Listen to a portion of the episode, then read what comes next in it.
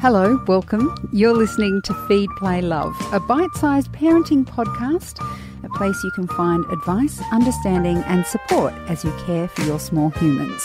I'm Siobhan Hunt. The responsibility of parenting can feel vast. We want to raise resilient, healthy kids, but we are also raising children who will one day shape and lead the country. For some time now, people have been grappling with the Black Lives Matter topic. We've been asked to listen and to start taking responsibility on how Indigenous people are treated in Australia. It's been a problem for as long as Australia has been colonised, but it's all coming to a head now. And we parents, we're the ones that are needing to teach our children about the true history of Australia. So, how do we do it? And how can we support our own children to create a better way forward? Jasmine Seymour is a Darug woman, primary school teacher, and author of picture books Baby Business and Cooee Mittigar, an illustrator of a book called Family. Hi, Jasmine, how are you? Hi, I'm, I'm well. Thank you for having me. I've got to say, last time we spoke, you were just a writer not just a writer, but you were a writer, not an illustrator, and now you've branched out into that. Congratulations. What was that like? Thank you. Uh, it's been amazing because I it's sort of my first foray into it. So um, very exciting, and I totally love it. I love illustrating books. So um, yes, it's it's actually coming first in my favorite things to do at the moment to draw. So very cool. That's very cool. Now, what I was saying there in the introduction about the Black Lives Matter movement that kicked off in the US with the protests and then moved in Australia and around the world, there was a reaction from people and there were protests in Sydney. Um, how does that feel for you? You're, you're a woman who I would say, as an older woman like myself, when I say older, I mean you're not a teenager, you're not a child, you've been living with these kinds of issues your whole life. What does it feel like for you to be in this moment of history where people seem to be, how would I say it, rediscovering history, but it's a history you've always known? Yeah, well, you know, for me as a, a fair skinned Indigenous woman, I don't cop the brunt of the force of of this sort of conversation or experience. And yet my family members my friends many colleagues they they deal with this every day. They live this every single day. And it is always current for us it never goes away. It is always here. And um, you know in this moment in time I feel extremely hopeful that people are listening or, or going to listen more. And you know the kids are actually amazing you know so they get it. They get it. Sometimes it's parents and adults who don't get it sadly. But i have to say you know there's sort of those arguments like um, old people don't get it because they weren't taught that in in in school and we just didn't know and there is a lot of that because i think um, a lot of education has been quite good with people who are younger than me. You know, a lot of people grow up knowing this now, and and you talk to people about it, and they just yeah they accept it. They completely know it, and yet there's still lots of people in the community who it's actually it's news. They didn't know this. They had no idea. They don't know that it hurts people. They don't understand that it affects so many lives, and they don't understand the history of dispossession and poverty that so many Aboriginal people face, continue to face, and this is what causes so much problems for our community. It's timely to be speaking about this. When it comes to, I mean, you're a primary school teacher, your mm. Your job is um, to teach children and show them, as you mentioned, children today are learning much more in their schools about Indigenous history. So much a part of where we are today does come from, as you mentioned, the dispossession, but also some really dark stuff that has happened to Indigenous people in the past. And um, I'm not just talking about the White Australia policy, I'm talking about colonisation and what happened in that process. How do you tell children that part of the story? Because you know, we can't ignore it, But yeah. it is the stuff of nightmares, isn't it? It is, you know, the stolen generation story when you're telling kids that, you know, kids were taken from their parents is absolutely horrific, yet it is truth. And truth is the most important thing. You know, I, you know, that there's that great feminist sort of philosophy that you tell the truth. You just tell the truth. You don't need to say anything else because it's the truth. You don't need to make up stories or hide it or put it in a way that's going to be more palatable for people. You just tell the truth. And that is so important for us to for Indigenous Australia for our voice to be heard, our truth to be heard, because so often you don't want to hear it. You want to you want to colour it and make it a little bit softer. You can't soften this stuff. And while it is scary and um, confronting and incredibly intimidating for people to go there, you know, the truth sets you free as well. You know, this is uh, reconciliation, and we often think sometimes, you know, Aboriginal people are reconciled with what has happened to them because we have no other choice. And, you know, we need everybody else to reconcile with the past. And how do you find children respond to that? Well, they do it in the most resilient way, you know, like kids do. You tell them, and you and of course you're not telling kindergarten kids the, the horror of it, but you're you're saying that this thing happened, and you t- you teach them to how to say sorry. So many people don't know how to say sorry because they attach it to blame, and so we we say to kids, you know we're not this isn't about blaming anyone. You didn't do this to people. You did not do this to people. But what we what we say is we say but we say sorry because we are sorry you are hurt we are sorry you feel sad. We are sorry that that happened to you. And we want to know and learn how to never have that happen again. Sometimes it's a bit it's like a lesson in learning how to be compassionate. Something that's very relevant in Australian culture anyway is that the majority of white Australians don't know any Indigenous people.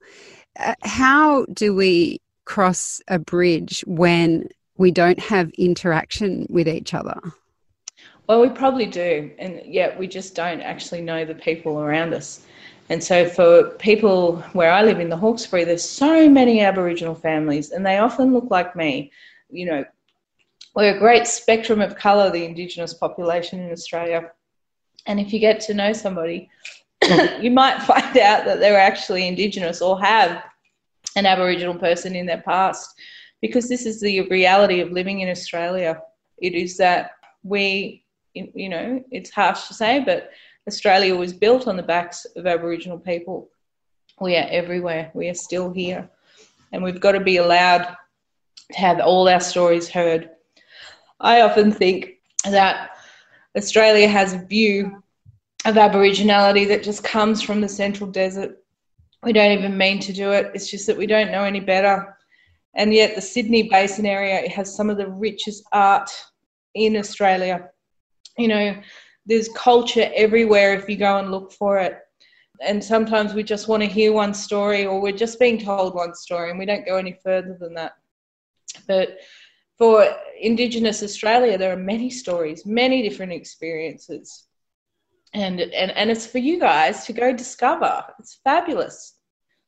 And I always think, you know, our elders are so generous in our welcomes. You know, we're saying, look after this beautiful land. You're welcome here. They're so generous in the face of everything that has happened. And we need everyone else to be just as generous to us. So I have great faith in children that and I mm. see as you see as well that they're very resilient and that mm. They're learning indigenous history very differently to how I learnt it as a child and I can see there's a lot of curiosity and fascination in them about mm. indigenous culture. How can we parents who may not be not have grown up with that kind of education, how can we help support our children to both continue what they're learning now and to do better than we have done? We definitely need more picture books and books written by Indigenous Australia, more TV, more radio, everything. You know, we just don't have have that sort of um, exposure in the local community. Yet there are so many of us, you know, and we've really got to get away from the idea that it's just one type of Aboriginal person. I think, you know, and that we're very, very diverse people because Aboriginal people can be anything, just like anyone else. You know, uh, they can be middle class, they can they can be you know lower class. It's a whole a whole range of things Aboriginal people can be, and the way that we can support Aboriginal people is just by being a great ally. You know, speaking up when you see injustice, and saying no, I'm not actually going to let my friend say something really horrible or or my my granddad or, you said give a different point of view you know? Because sometimes people don't even think of it. They just don't even challenge those ideas. I find a lot of people are still very hurt about the the idea that you're living on stolen ground. And yet this is a reality. This is a truth. It's a fact. This is what happened. And to say to feel hurt that we're saying that is really disappointing, you know. And we're going to continue saying that until, you know, we, we sort of get some closure and saying, well, yeah, we did do that to you. How can we make it better? Talk to me about your picture books because mm-hmm. you've done a few different topics in them. And I often find that picture books for children can educate the adults as much as the kids. I mean, what are you thinking when you put them together? I agree. I, I often feel that picture books, in particular for Indigenous people, are always set in the past, and we don't actually get to see Aboriginal families just being completely normal, doing normal things that families do in a Aboriginal way. And so um, I really feel very strongly about that, that our kids get to see themselves just like everyone else.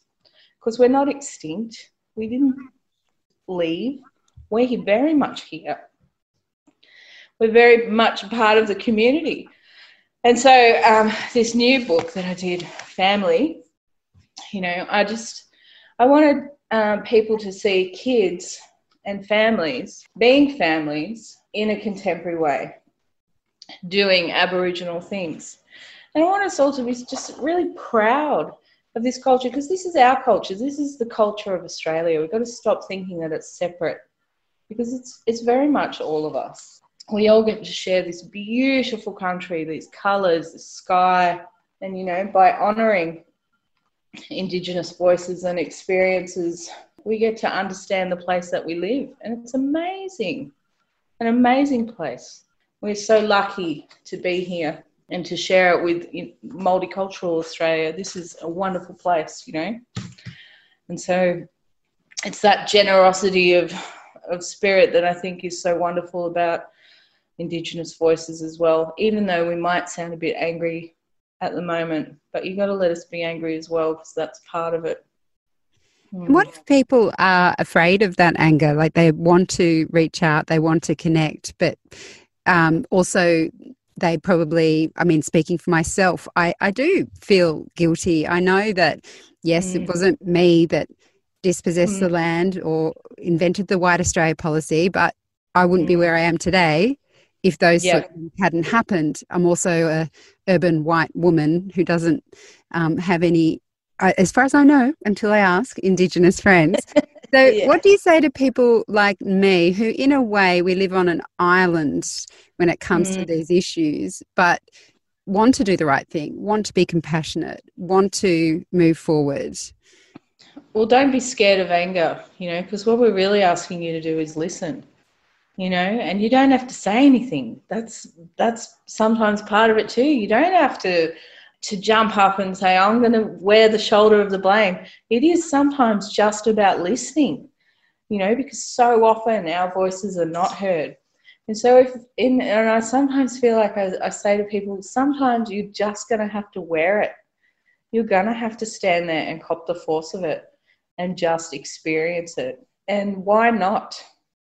You know, it isn't about blame, it's really just about being heard too. So then the next time you get to sit in a meeting where you're making decisions about things that affect community, you might think, I'm going to do this a little bit different because I know better now. Well, Jasmine, thank you so much for speaking with us today. And I'll put links in the notes of this episode so people can find your beautiful picture books.